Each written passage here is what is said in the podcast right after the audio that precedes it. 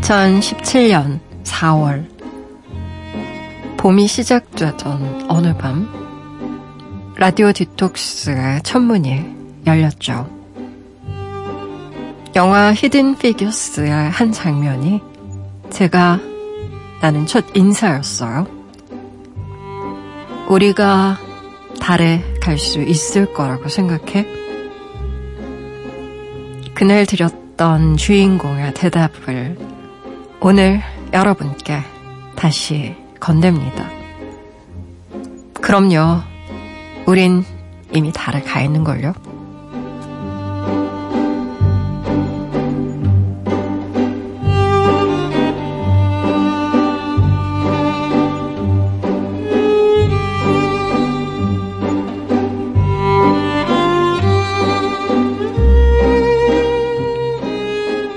떨리는 마음으로 온 에어에 불이 들어오길 기다렸던 시간이 있었습니다. 이젠 익숙해진 시간 속에서 오래 함께였던 모두에게 그 마지막 인사를 건넵니다.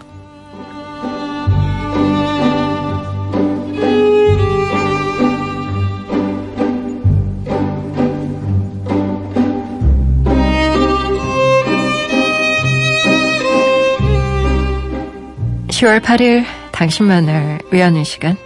여기는 라디오 디톡스 배경옥입니다. She packed my bags last night, pre-flight. Zero hour, 9 a.m.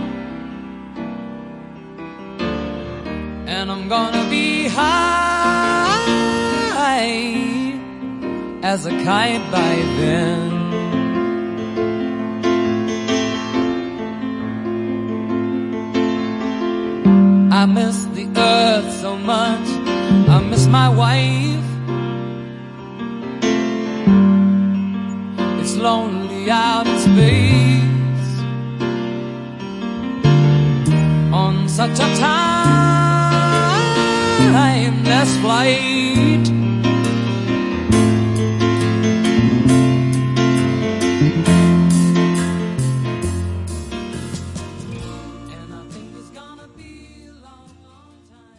라디오 디톡스 백영옥입니다. 첫 곡은요. 엘튼 존의 Rocket Man 같이 들으셨어요. 음, 라디오 디톡스 첫날 첫 곡으로 흘렀던 노래였네요. 1203님도 신청해 주셨던 곡이었어요. 어때요? 지난 밤 그리고 어제 하루 또 잘 보내셨나요? 저는 라디오 디톡스의 DJ 소설가 백영옥입니다. 우리가 달에 갈 수 있을 거라고 생각해? 라는 질문에 그럼요. 우린 이미 달에 가 있는 걸요?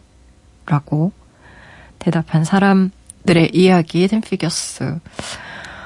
어, 그날을 시작으로 라디오 디톡스가 문을 열었고요. 첫 방송의 첫 게스트로 배철수 아저씨 나오셨는데 제가 어, 오늘도 마주쳤습니다. 복도에서. 그래서 아저씨 저 책 나와요라고 음, 보내드릴게요라고 얘기 나눴네요. 어, 식구, 가족 뭐 이런 건 그런 거겠죠. 가다 오다 자주 마주치고 안부도 묻고.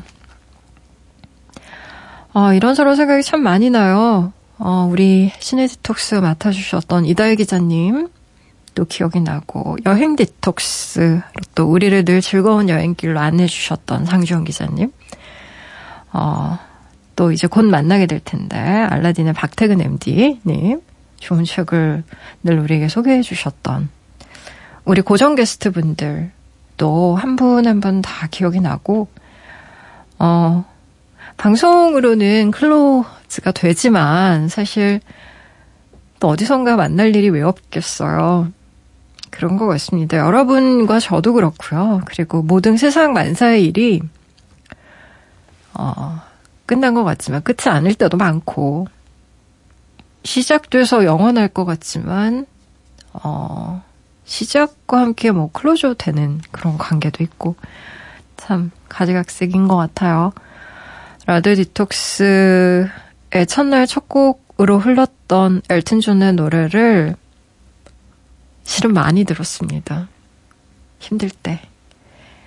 아, 여러분들 사연을 이제 제가 읽고 그 사연과 관련된 원고를 쓰는 시간에 제가 스스로에게 좀 저를 응원하고 싶고 저한테 좀 기운을 북돋우고 싶을 때 그럴 때 로켓맨을 들으면서 첫 마음가짐 음 제가 라디오 DJ가 되고 나서 어, 어떤 초심이라고 해야 되나요? 그런 마음을 많이 되새겼었어요. 그래서 이 노래 고백하면 한 200번은 더 들은 것 같습니다. 정말 힘들 때도 있었거든요.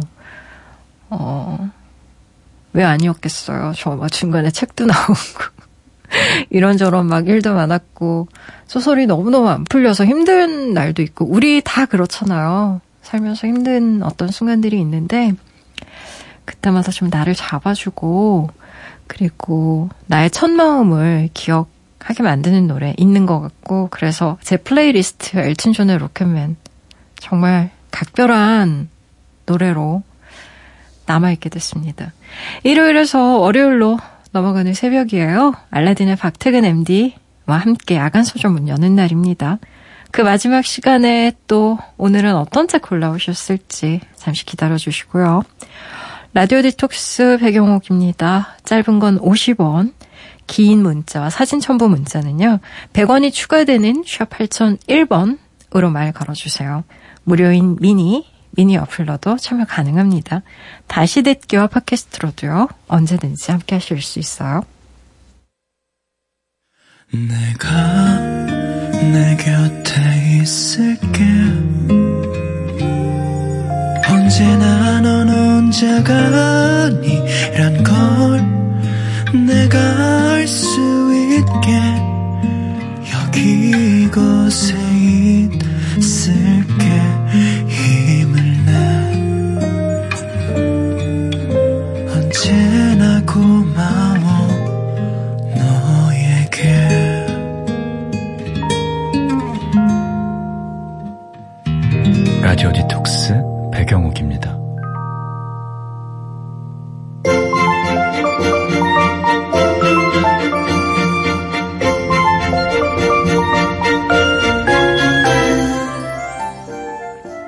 새벽은 책 듣기 좋은 시간이죠.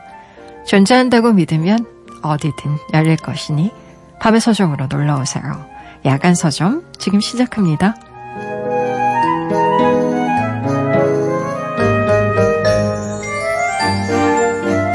일요일에서 월요일로 넘어가는 이 새벽에 딱 한 시간만 문을 여는 서점이에요. 야간 서점. 서점의 주인장과 인사 먼저 나눌까요? 알라딘의 박태근 MD, 어서오세요. 네, 안녕하세요.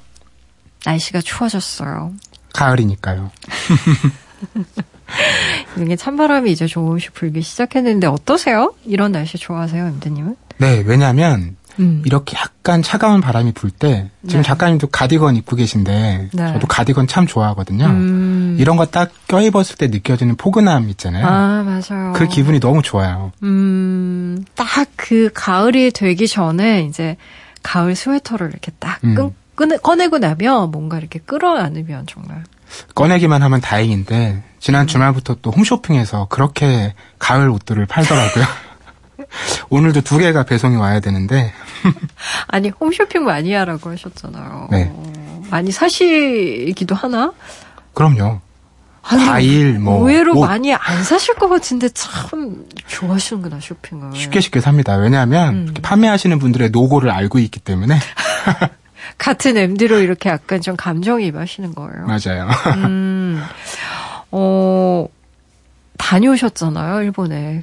아, 네. 네, 일본의 알프스라는 곳을 제 저희가 그 저희 피디님이랑 작가님이 배송 배, 배송이를 배웅하면서 말도 막 혼나고 있어. 배웅하면서 살아서 돌아오세요.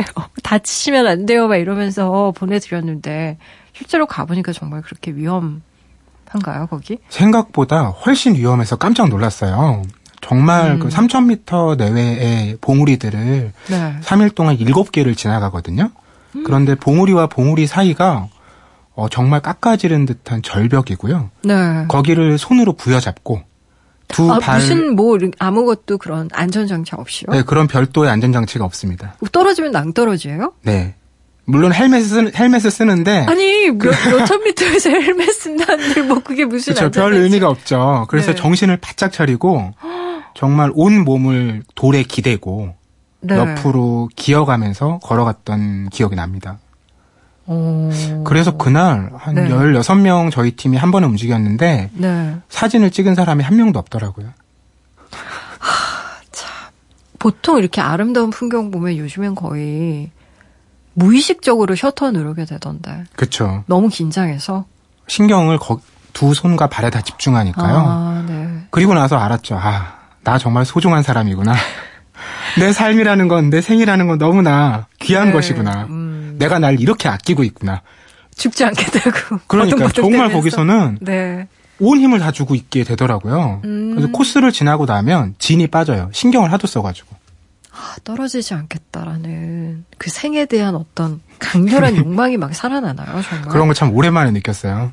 어, 다시 가시겠습니다. 아니요, 하지만 다시 가진 않겠습니다. 어, 많은 분들이 얘기하시는데 두 번 다시 가고 싶지 않은 곳. 한 번은 신이 네. 구해준 거래요. 그래서 어. 두번 가는 건 인간의 만용이라고 하더라고요. 하, 그 정도구나. 참. 그래요. 그 일본 일본 어디라고 하셨죠? 북알프스입니다. 북알프스는 저는 안 가는 걸로. 네, 저는 안 가는 걸로. 네. 야간 서점 이제 본격적으로 책소에 받아보기 전에 안타까운 이야기 좀 전해드려야 될 것 같은데 오늘이 야간 서점 마지막 오픈일이에요. 음, 그러게요. 음. 네. 뭐 저는 담당합니다. 너무 제가 담담하지 않아가지고 음. 예, 아우 저는 정말 아 오열하게 될 줄 몰랐는데 오열하고 음. 있더라고요, 제가. 그러니까 저는 아직 네. 그런 정도의 애정을 쏟은 게 없었나 봐요. 저는 늘 인생지사 회자 정리 거자필반 이렇게 생각을 해서 뭐또 살다 보면 만나게 될 일이 있겠지라고 생각하고 참 저는 잘 안 되는 것 같습니다. 이게 아, 일단 마지막 인사는 좀 나중에 나눠 보도록 하고요. 오늘은 어떤 책 소개 받아볼까요? 네, 마지막이라는 음. 걸 염두에 두고 골랐습니다. 음. 네. 요즘 나온 신간으로요. 네. 사회학자 필 주커먼의 종교 없는 삶이라는 책 가져왔어요. 음. 그이 책에 따르면 실제로 전 세계적으로 또 미국에서도 네. 종교를 갖고 있다. 이런 사람의 비율이 굉장히 낮아지고 있다고 해요. 미국 같은 경우는 1950년대만 해도 종교가 없다라고 본인이 음. 무종교라고 얘기한 사람이 전체 인구의 5%밖에 안 되는데 최근 조사에서는 30%가 넘는 비율이 아, 나온다고 해요. 아예 종교가 없다. 그렇죠. 그런데 그 상황이 이러다 보니까 사람들이 아 종교 없는 삶이라는 게 음. 문제 아니냐. 사람들이 이렇게 다 종교 없이 맘, 맘대로 살면 세상이 엉망이 되는 거 아니냐. 음. 이런 식의 얘기가 나오기 시작한 거예요. 네. 그래서 이 사회학자가 실제로 종교를 믿는 것과 음. 세상이 돌아가는 것이 어떤 연관 관계가 있느냐 이런 거를 실증 조사를 통해서 연구하기 시작한 거죠. 음, 이필 주커먼이라는 분이 미국에서 무종교성을 연구하는 학자. 음, 이 전작이 신 없는 사회라고요. 음. 한국에도 출간이 됐습니다. 네. 그 책 같은 경우는 이제 미국과 북유럽, 특히 덴마크 사람들의 삶을 비교하면서 음. 덴마크 사람들은 거의 다 종교가 없대요. 음. 그런데 행복도 물으면 덴마크가 세계 1위가 나오거든요. 그렇죠. 이거를 비교하면서 왜 이 사람들은 종교가 없는데도 행복하다고 느끼느냐 음. 이런 책을 썼거든요. 음. 이 책은 그 이후에 나온 좀 version up된 네. 내용이라고 할 수 있겠습니다. 어 그래요. 아니 근데 정말 어 인간의 어떤 생애 단계를 이렇게 나누는 걸 보면 대부분 마지막 단계는 종교의 단계로 약간 음. 귀의하는 것 같은 느낌이 있거든요. 특히 한국에서는 네. 연세가 있으신 분들이 종교를 갖는 이 사회적인 이유도 있습니다. 음. 교회라는 것 혹은 종교라는 것이 네. 그 일종의 공동체 역할을 수행하지 않습니까? 네. 지역 사회에서 음. 그러니까 홀로 노년을 맞은 분들 같은 경우에는 음. 그런 공동체가 자신에게 굉장히 음. 따뜻한 네. 이런 삶의 안정감을 주기도 하고요. 또 실제로 이제 본인의 삶을 마감할 때도 음. 어 자기를 돌봐줄 사람이나 그런 뒷정리를 할 사람들이 없을 때 그런 종교를 갖고 있는 것이 현실적으로 큰 도움이 되기도 하죠. 음. 근데 어, 신이 없는 사회에서의 행복도가 더 높다.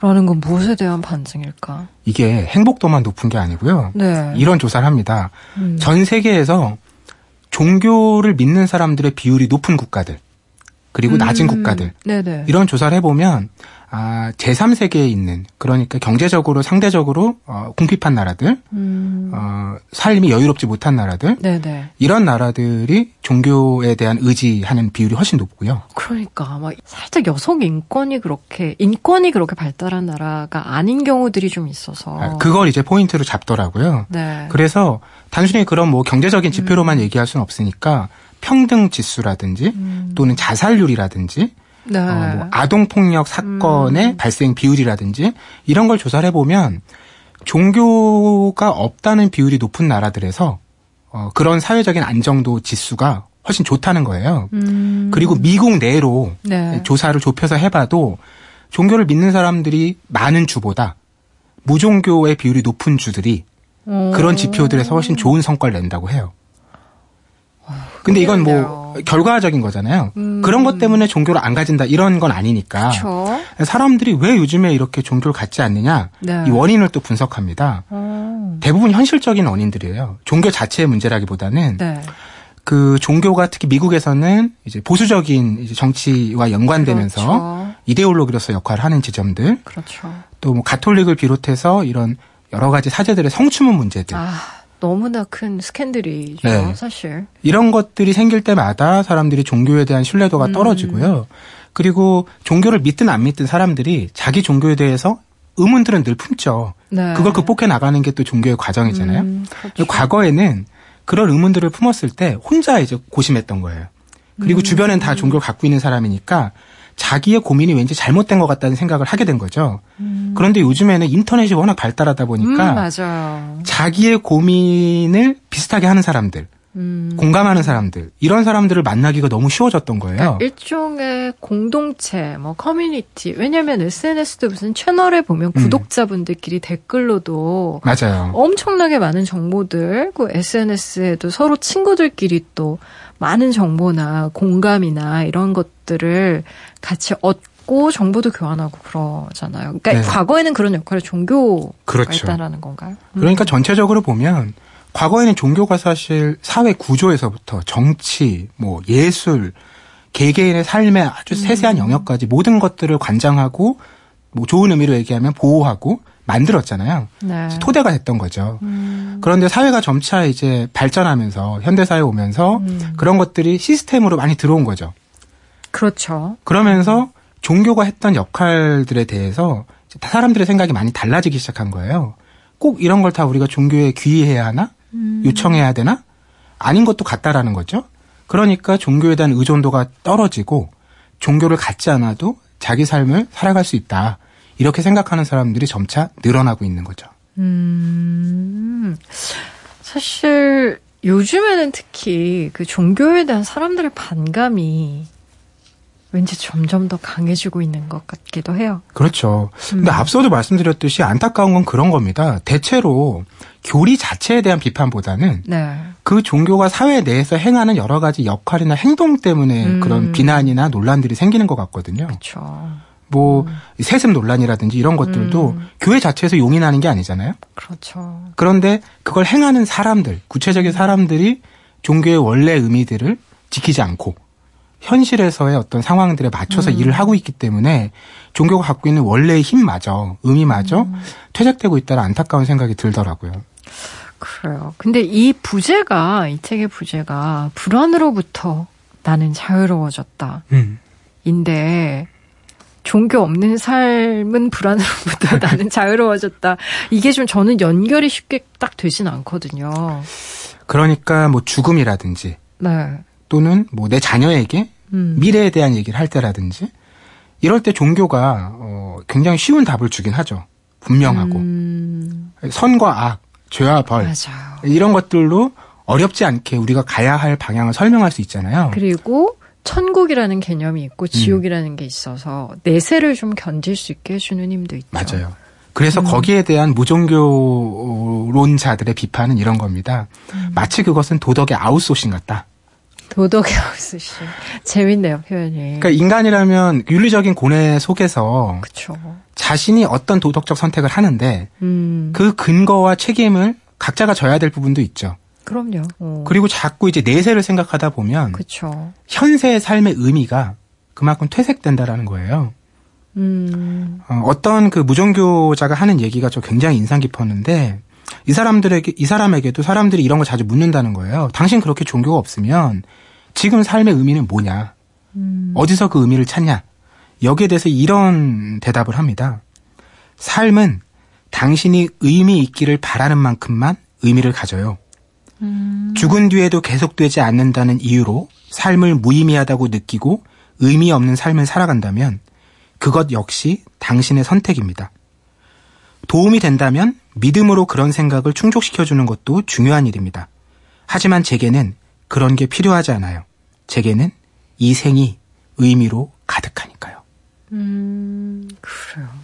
아니, 뭐, 어떤 분들 중에는 신은 인간의 필요에 의해서 발명됐다. 음. 라고 뭐, 심지어 뭐, 만들어지신. 뭐, 뭐, 이런, 특히나 이제 자연과학이나 이런 쪽에 연구하시는 분들은 그런 얘기도 하고, 음. 그리고 늘 굉장히 이슈가 되는 문제이잖아요. 첨예하게 어떻게 보면 갈등이 생기는 요소이기도 하고 또 우리가 살면서 이렇게 쉽게 어 말하자면 삶이랑 떼어놓고 생각하기가 어려운 게 종교라서. 그렇죠. 음. 우리가 뭐 종교라고 하면 너무 구체적으로 특정 종파나 종교를 생각하기 쉬운데 음. 그게 아니더라도 인간은 자기 문제를 다 스스로 해결할 수가 없잖아요. 그럼요. 유한한 존재이기 때문에 그러니까 결국 알 수 없는 지점들이 있고 그런 것 때문에 우리는 두려움을 느끼고 외로움을 음. 느끼고 고독해진다는 거잖아요. 그걸 해소하기 위해서 우리는 어떤 존재나 대상을 필요로 하죠. 음. 그런데 그것이 꼭 현실에서 있는 구체적인 종교일 필요는 없다. 아마 음. 이 정도 태도가 이 책이 말하는 바 아닌가 싶어요. 그 음. 나중에 경외주의라는 얘기가 나옵니다. 경외주의? 그렇죠.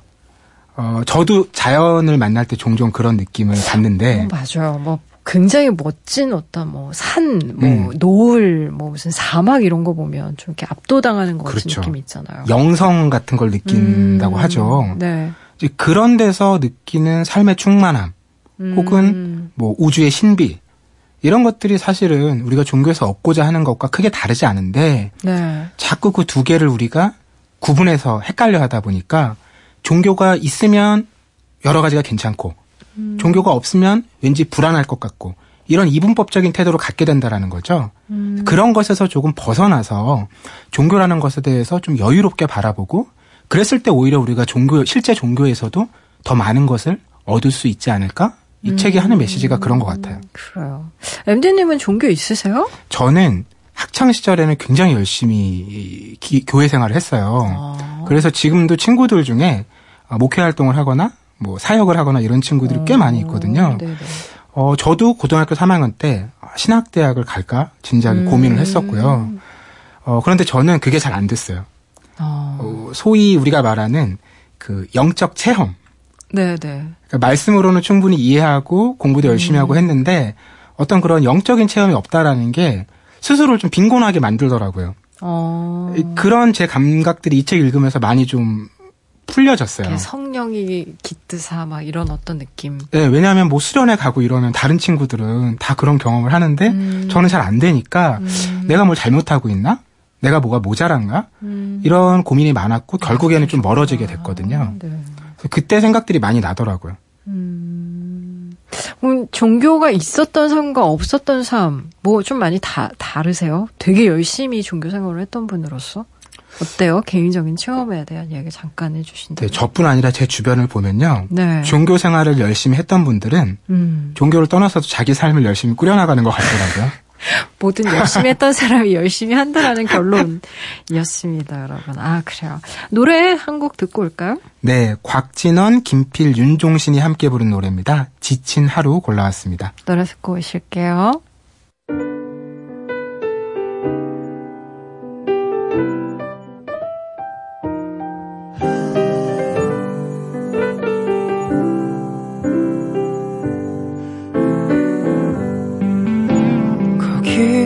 여기까지라고 누군가 툭 한마디 던지면 그렇지 하고 포기할 것 같아. 잘한 거라 토닥이면 왈칵 눈물이 날 것만 같아. 발걸음은 잠시 쉬고 싶은 걸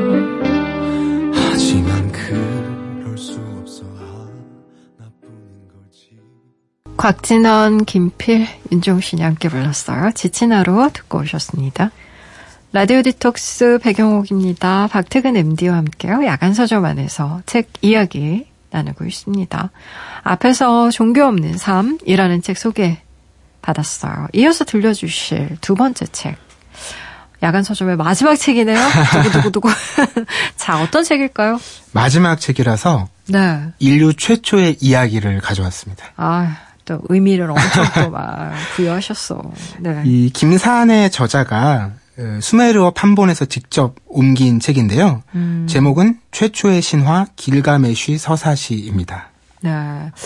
어, 길가메쉬는 드, 들어본 분도 있고 아닐 분들도 계실 것 같은데 내용을 좀 설명해 주셔야 될 것 같아요. 네. 그야말로 인류 최초의 신화이자 문학 작품이에요. 네. 시기로 보면 지금으로부터 한 4천 년 전 정도요. 음. 그러니까 우리가 흔히 최초의 문학이라고 얘기하는 뭐 호메로스의 일리아드나 오디세이아가 기원전 500년 정도니까 네. 그때보다도 한 2000년 전 얘기인 거죠. 음. 그래서 오디세이아랑 굉장히 비슷하고요. 아, 또 네네. 성서의 창세기에 나오는 여러 가지 주제들도 이 길가메시 서사시에 많이 담겨 있습니다. 음. 음, 얘기는 주인공이 길가메시예요. 이 사람이 영웅이거든요. 네. 왕이고요. 3분의 2는 신이고 3분의 1은 인간입니다. 아, 약간 반인반수라고 하기에는 살짝 신이 더 많네. 맞아요. 신이 좀 더 많아요. 네, 네. 그런데 이 길가메시가 당시에 왕으로 통치를 하면서 굉장히 폭군이었어요. 왜냐하면 음. 내 맘대로 다 할 수 있으니까 네. 그 능력을 그냥 마음껏 펼친 거예요. 사람들이 그걸 두려워해서 음. 다른 영웅 한 명을 불러냅니다. 이게 네. 엔키두라는 영웅인데 음. 그래서 엔키두가 와서 이 길가메시하고 한판 붙어요. 그런데 길가메시가 집니다. 네. 처음으로 어떤 패배를 맛본 거예요. 이게 첫 번째 이제 본인의 한계를 자각한 건데요. 음. 근데 이거 심각하게 받아들이지 않고 엔키두와 친구가 돼요. 참 대단하신 분이 사람들 생각은 엔키두가 와서 이제 네. 길가메시를 혼내주면 음. 세상에 좀 평화 찾겠구나 했는데 네. 둘이 친구가 되어서 음. 또 하던 일들을 비슷하게 합니다. 그러면서 세상에 온갖 막 강자라고 불리는 네. 신 같은 존재들을 찾아다니면서 막 무찔러요. 음. 그런데 그러다가 엔키두가 죽어요. 죽나요? 이 죽음이란 데서 네. 길가메시가 엄청난 충격을 받아요. 어... 왜냐하면 길가메시는 자기 삶의 끝이 있다는 생각을 단 한 번도 해본 적이 없거든요. 신적인 존재니까. 그쵸? 그리고 경험 안 해보면 그럴 수 있어요. 제가 음... 이 길가메시 서사시 처음에 읽었을 때 아, 내가 첫 번째 연애할 때 왜 그렇게 울었는지를 알겠더라고요.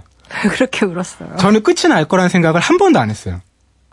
아, 근데 맞아요. 그게 뭐 영원할 거라고 생각했던 것도 아니지만 음... 이 연애의 끝이 있을 거라는 생각을 한 번도 안 했는데 불현듯 이별 통보를 받고 나서 음... 정말 눈물이 막 샘솟더라고요. 그래서 내가 그렇게 운 거야. 라디오 디톡스. 나는 끝날 걸 알고 있는데도 왜 눈물이 이렇게 나왔는지. 아니, 끝날 걸 알아도 이렇게 눈물이 나오는데, 음. 끝날 걸 모르면 얼마나 더 눈물이 나와요. 너무 그, 충격을 받지. 우리는 울잖아요. 근데 그렇죠. 길가메신 영웅이니까 자, 이 문제를 타개하기 위해서 음. 불멸의 약을 찾아 떠납니다. 진취적이네요.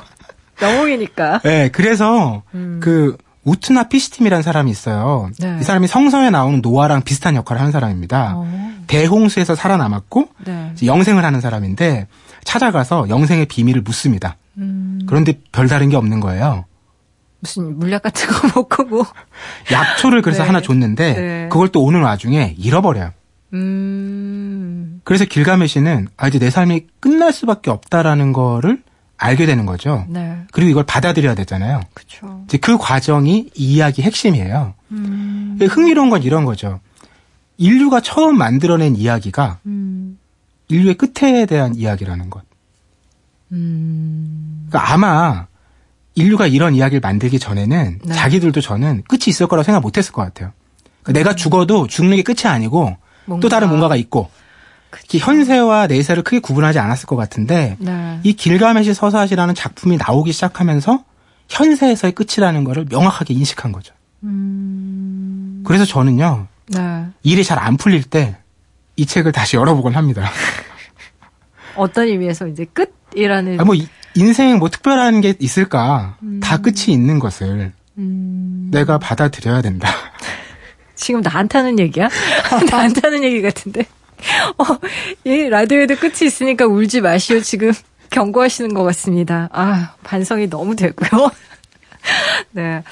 어, 굉장히 의미가 있어요. 지금 그렇게 얘기를 듣고 보니까. 그러니까 이게 좌절되는 게 아니, 아니라요. 네. 그 위안이 되는 거예요. 왜냐하면, 음. 아니, 한 4천년 전에 처음 문명 만든 사람 때부터 이거 고민했던 문제구나. 그리고 내 문제도 아니고 내가 해결할 수 있는 문제도 아니다. 네. 아, 그래요. 참, 어떻게 보면 저한테, 저한테는 이렇게 좀 다른 의미로 다가오는 것 같기도 한데, 오늘은 또 어디 밑줄을 그으셨는지 들려주실 거죠? 네.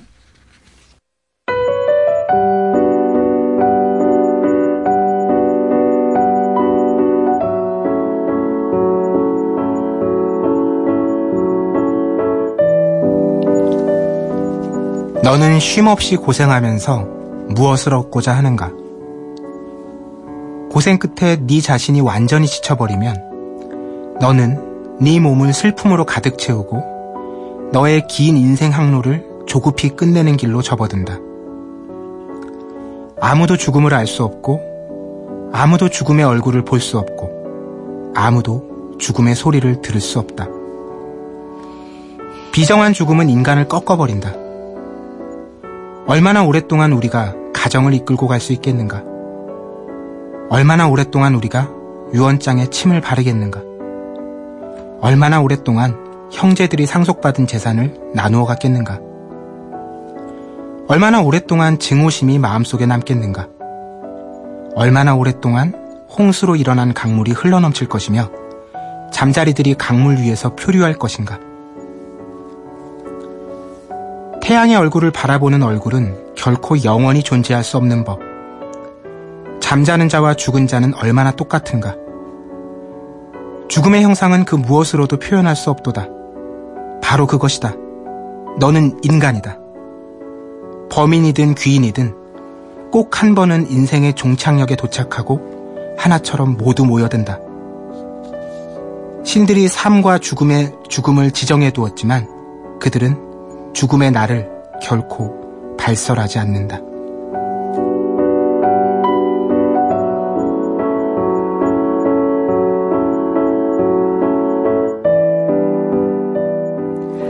참 마지막 문장이 가슴을 파고드네요. 신들이 삶과 죽음을 지정해 두었지만 그들은 죽음의 날을 결코 발설하지 않는다. 늘 불현듯 그러니까 것이죠. 예상하지 못했을 때 닥치는 것 같아요. 음. 음. 뭔가 어떤 깨달음은 이렇게 서서히라기보다는 불현듯 이렇게 닥치는 것 같아요. 이렇게 가슴을 확 치듯이 아니면 뒤통수를 뻥 하고 때리듯이. 음. 그렇죠. 제가 이 문장을 다시 읽으면서 느꼈는데, 네. 아, 인간이란 존재가 참 매력적인 것 같아요. 왜냐하면 너무 긍정적이야. 아니, 이, MD님은. 이 유한함을 깨달았는데 네. 이 문장을 보면 이렇게 굉장히 이렇게 우울해하고 슬퍼하고 음. 세상 끝났다 이런 게 아니라 네. 그럼에도 우리는 뭔가를 하고 있고 살고 음. 있고 먹잖아요. 울면서도. 배가 고파. 그러니까요. 네. 이게 참 인간의 매력인 것 같아요. 이게 정말 아우 제가 어, 사는 게 참 이런 거구나라는 걸 정말 가장 강렬하게 느꼈던 게 대학교 1학년 때였거든요. 음. 근데 저는 아 그때가 대학교 2학년 때였어요. 근데 그때 제가 이건 되게 슬픈 얘기인데 어떻게 보면 제 친구가 갑자기 교통사고로 죽었어요. 음. 근데 그것도 좀 어, 갑작스러운 뺑소니 사고로 음. 그렇게 친구가 갔는데 음 너무너무 눈물이 많이 나잖아요. 그리고 그때는 죽음이라는 걸 전혀 뭐 예상할 그렇죠. 수도 없고, 이제 스물한 살인데 무슨 죽음에 대해서 뭘 알겠어요. 근데 같은 과 동기들이 다 이제 장례식장에 앉아 있는데, 그 모든 것들이 너무 낯설고 이상한 거예요. 그리고 그 친구가 이렇게 영정사진 속에 있다라는 것 자체가 너무 믿기지가 않는 음. 거예요. 음. 그러니까, 어, 아이들이 다 멍한 얼굴로 이렇게 앉아 있는데 어느 순간 이제 한 친구가 울기 시작하니까 이렇게 울음이 원래 아, 이렇게 전염되잖아요. 네네. 근데 저는 또 눈물이 좀 많은 편이거든요. 그래서 제가 이제 그 영안실에서 이렇게 있으면서 친구들이 하나 둘 이렇게 올 때마다 부둥켜갖고 막 울다 음. 보니까 음.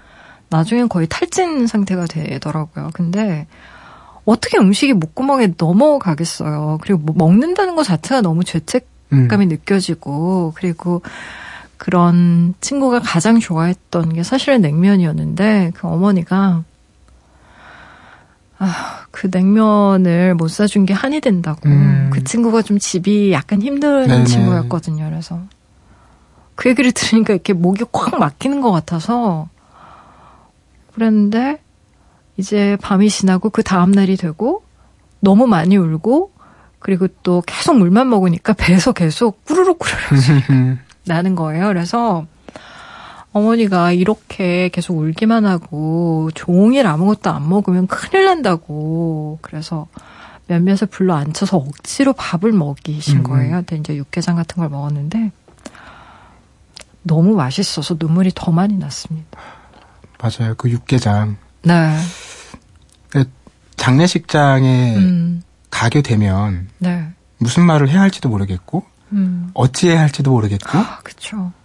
그 혼자 앉아서 밥을 먹는 것도 참 음. 난망한 일들이잖아요. 근데 그런 게 조금씩 익숙해진다라는 것. 음. 이 한편으로는 좀 나이 든다는 것의 어떤 편안함이기도 한데 음. 좀 서글픈 일이기도 한 것 같아요. 음. 네. 저는 살아가는 일과 죽어가는 일을 그 그때처럼 온몸으로 정말 살떨리게 느낀 적이 없어요. 음. 그렇게 그렇게 억장이 무너지게 슬픈데도 밥이 넘어가고 맛있더라고요. 어, 그래서 그게 그렇게 꿀렁꿀렁 잘 들어가는 나 자신을 보면서 너무 혐오스럽기도 했고, 음. 지금 생각해보니까 왜 그 제주도의 해녀분들 굉장히 생활력 강하시고, 그리고 또 많이 잃잖아요. 네. 남편분 바닷일 하시는 분들의 특징인데, 그렇게 죽음을 많이 이제 곁에서 많이 겪어보신 분들이 하시는 말씀 중에 하나가 밥 먹고 살 힘만 있으면 어떻게든 사라진다고. 음. 그러니까 사라진다라는 말 자체가 가지고 있는 어떤 약간 삶의 그 진저리남이 있는 것 같아요, 저는. 그래서, 아, 참 이런저런 생각이 많이 들어요. 야간 서점 이제 문 닫아야 될 시간이에요. 오늘 소개해주신 책 제목 궁금하신 분들 포털 사이트 라디오 디톡스 백영옥입니다. 치시고요. 홈페이지에 들어오시면 다시 확인하실 수 있어요. 이제 정말 마지막 인사 나눌 시간입니다. 야간 서점. 실은 문을 연 게 몇 달 안 됐어요. 근데 짧은 시간이었는데 어떠셨는지? 그렇죠. 7월 초에 시작해서 음. 오늘까지 총 26권의 책 이야기를 나눴더라고요. 네. 뭐 짧다면 짧을 수 있는데 저는 이런 책 이야기 나눌 때마다 이런 느낌이 늘 들어요. 음. 살면서 같은 책에 대해서 이야기 나누는 경험이 도대체 몇 번이나 있을까? 영화나 드라마는 그런 일이 많죠.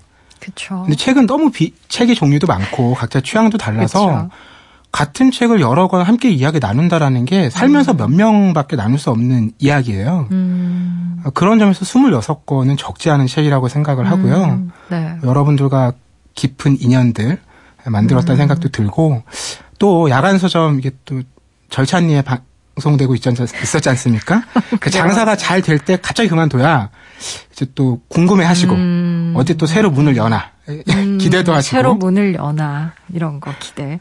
아니 근데 실제 우리 박태근 MD는요 팟캐스트도 하고 계시고 진행하고 계시고 또 뭔가를 많이 하세요 이분이 여러분 뭐 어디 환경에도 관심이 많으시고 굉장히 그 제가 본 박태근 MD는 너무 건강 겉과 속이 건강해서 왜 우리 이다혜 기자님이 자주 하는 표현이 있으세요. 오장육부마저 건강하다. 제가 정말 딱 당신에게 드리고 싶은 말이에요. 오장육부까지 왠지 건강할 것 같고 그 저희 팀에서 이제 좀 약간 애칭처럼 네. 똘똘이 그쵸. 저 초등학교 때 똘똘이 스머프라는 별명 많이 들었었는데. 아니, 정말 딱 보고 있으면 똘똘이 스머프 같은 느낌이 정말 들어서 뭔가 재밌는 거 많이 기획 중이실 것 같아요. 어, 아직 실행은 못했지만, 네. 최근에 친한 친구들하고 해보자 이런 얘기를 한 게, 음. 어, 이제 동영상입니다. 어, 뭔가 채널 여시나요? 우리 아니, 하게 될지 안 하게 될지 모르는데, 네. 저희 집에 책이 막 쌓여 있잖아요. 그쵸. 그래서 그냥 불현듯 카메라가 저희 집에 옵니다. 음. 그래서 아무 상자나 지정을 하면 그 네. 그 상자를 열어요. 네. 온갖 책들이 나오겠죠? 음. 그럼 제가 그 책들이 왜 여기에 와서 아직까지 세상 분도 만나지 못했는지 음. 이런 갖가지 사연들을 얘기하면서 네. 어, 내보낼 책과 남겨줄 책을 판단하고요. 음. 내보낼 책을 댓글 같은 걸 받아서 네. 보내드리는 방식으로 어, 사람들한테? 네, 이런 좀 독특한 책 방송 같은 걸 해보면 재밌지 않을까? 아. 이런 얘기를 친구들하고 하고 있는데 네. 될지 안 될지 모르겠습니다. 하세요. 하시라고. 지금도 하고 있는 게 너무 많아서. 아, 그러니까 지금 너무 많아요. 어, 그래서 어, 근데 앞으로 또 더 하시게 될 일 있으실 것 같고요.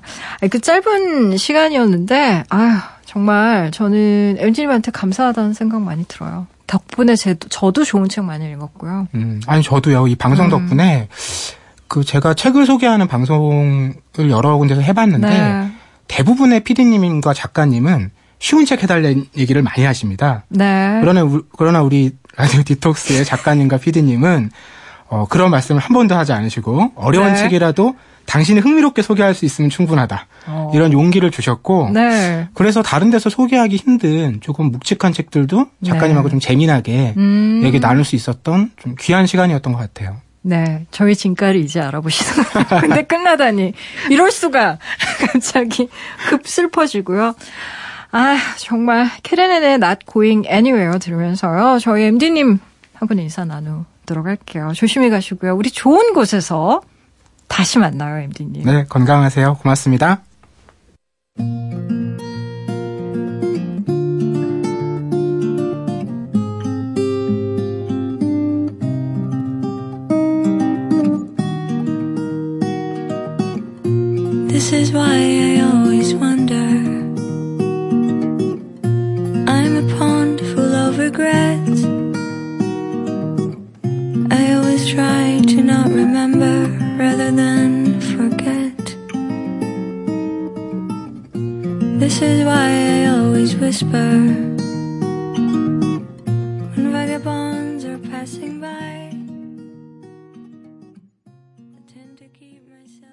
캐라나나의 Not Going Anywhere 같이 듣고 오셨어요.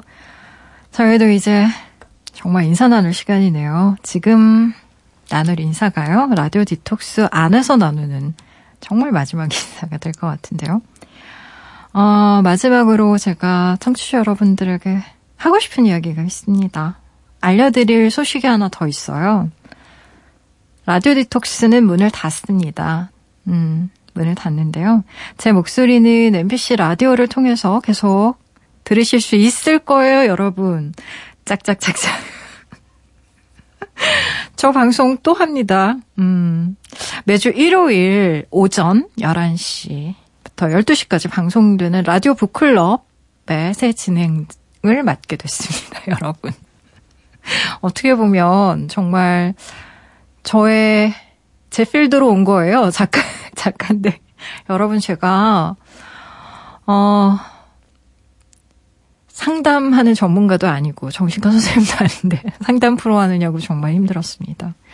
그래서 부족한 저의 이야기를 이렇게 귀 기울여서 많이 들어주셨는데, 라디오 북클럽에서는 좀 더, 어, 다른 모습, 음, 심야 방송이 아니라 오전에 11시 때 하는 방송이라서 좀 다른 제 모습을 보시게 될 거예요. 물론 지금처럼 매일은 아니지만요. 음, 일주일에 하루 찾아가지만 헤어짐 뒤에 또 찾아올 반가운 만남의 시간 어, 있어요. 기다려 주시고요. 어, 저는 또 책으로도 돌아옵니다. 10월에. 그러니까, 어, 혹시 라디오 들으면서, 음, 반가웠던 분들 실제로 만날 수 있으면 참 좋겠다라는 생각이 들어요. 라디오 디톡스가 공개 방송 같은 거 있었으면 한 분 한 분 좀 만나 뵙고 싶었던 분들 또 개인적으로 많이 있었는데 그런 분들은 또 신간 음, 나오면 이런저런 행사가 많이 있으니까 그때 또 뵈도 될 것 같고요. 아, 우리는 이제 라디오 북클럽에서 다시 만날 수 있습니다. 여러분, 제가 울지 않겠다고 다짐하면서 오늘의 마지막 방송을 어, 시작했는데요. 이제는 정말 맞춰야 할 시간이고 우리가 헤어져야 될 시간입니다. 근데 생각해보면 그래요. 어, 디톡스는 제가 어, 여러분들한테 상담을 하면서 또 이야기들을 해드리면서 이런 얘기 많이 했습니다. 마음이 가라앉고 나면 꼭 한 번 더 들어보셨으면 좋겠습니다.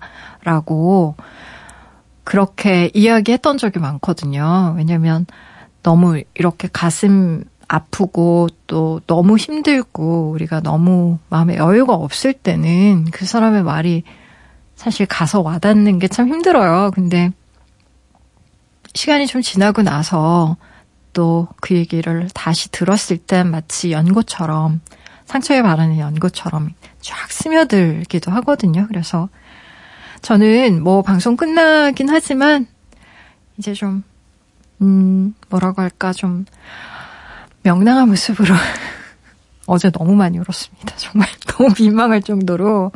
그래서 오늘 좀 많이 반성을 하고 여러분들한테 좀 다정하고 따뜻한 모습으로 끝맺음 해야겠다고 생각 많이 했어요. 아, 새벽 2시부터 3시 사이에 당신만을 위했던 시간 라디오 디톡스 감사했습니다. 이제 정말 문 닫겠습니다. 끝곡으로요. 제시카의 Goodbye 들으면서요. 지금까지 라디오 디톡스 백영옥이었습니다.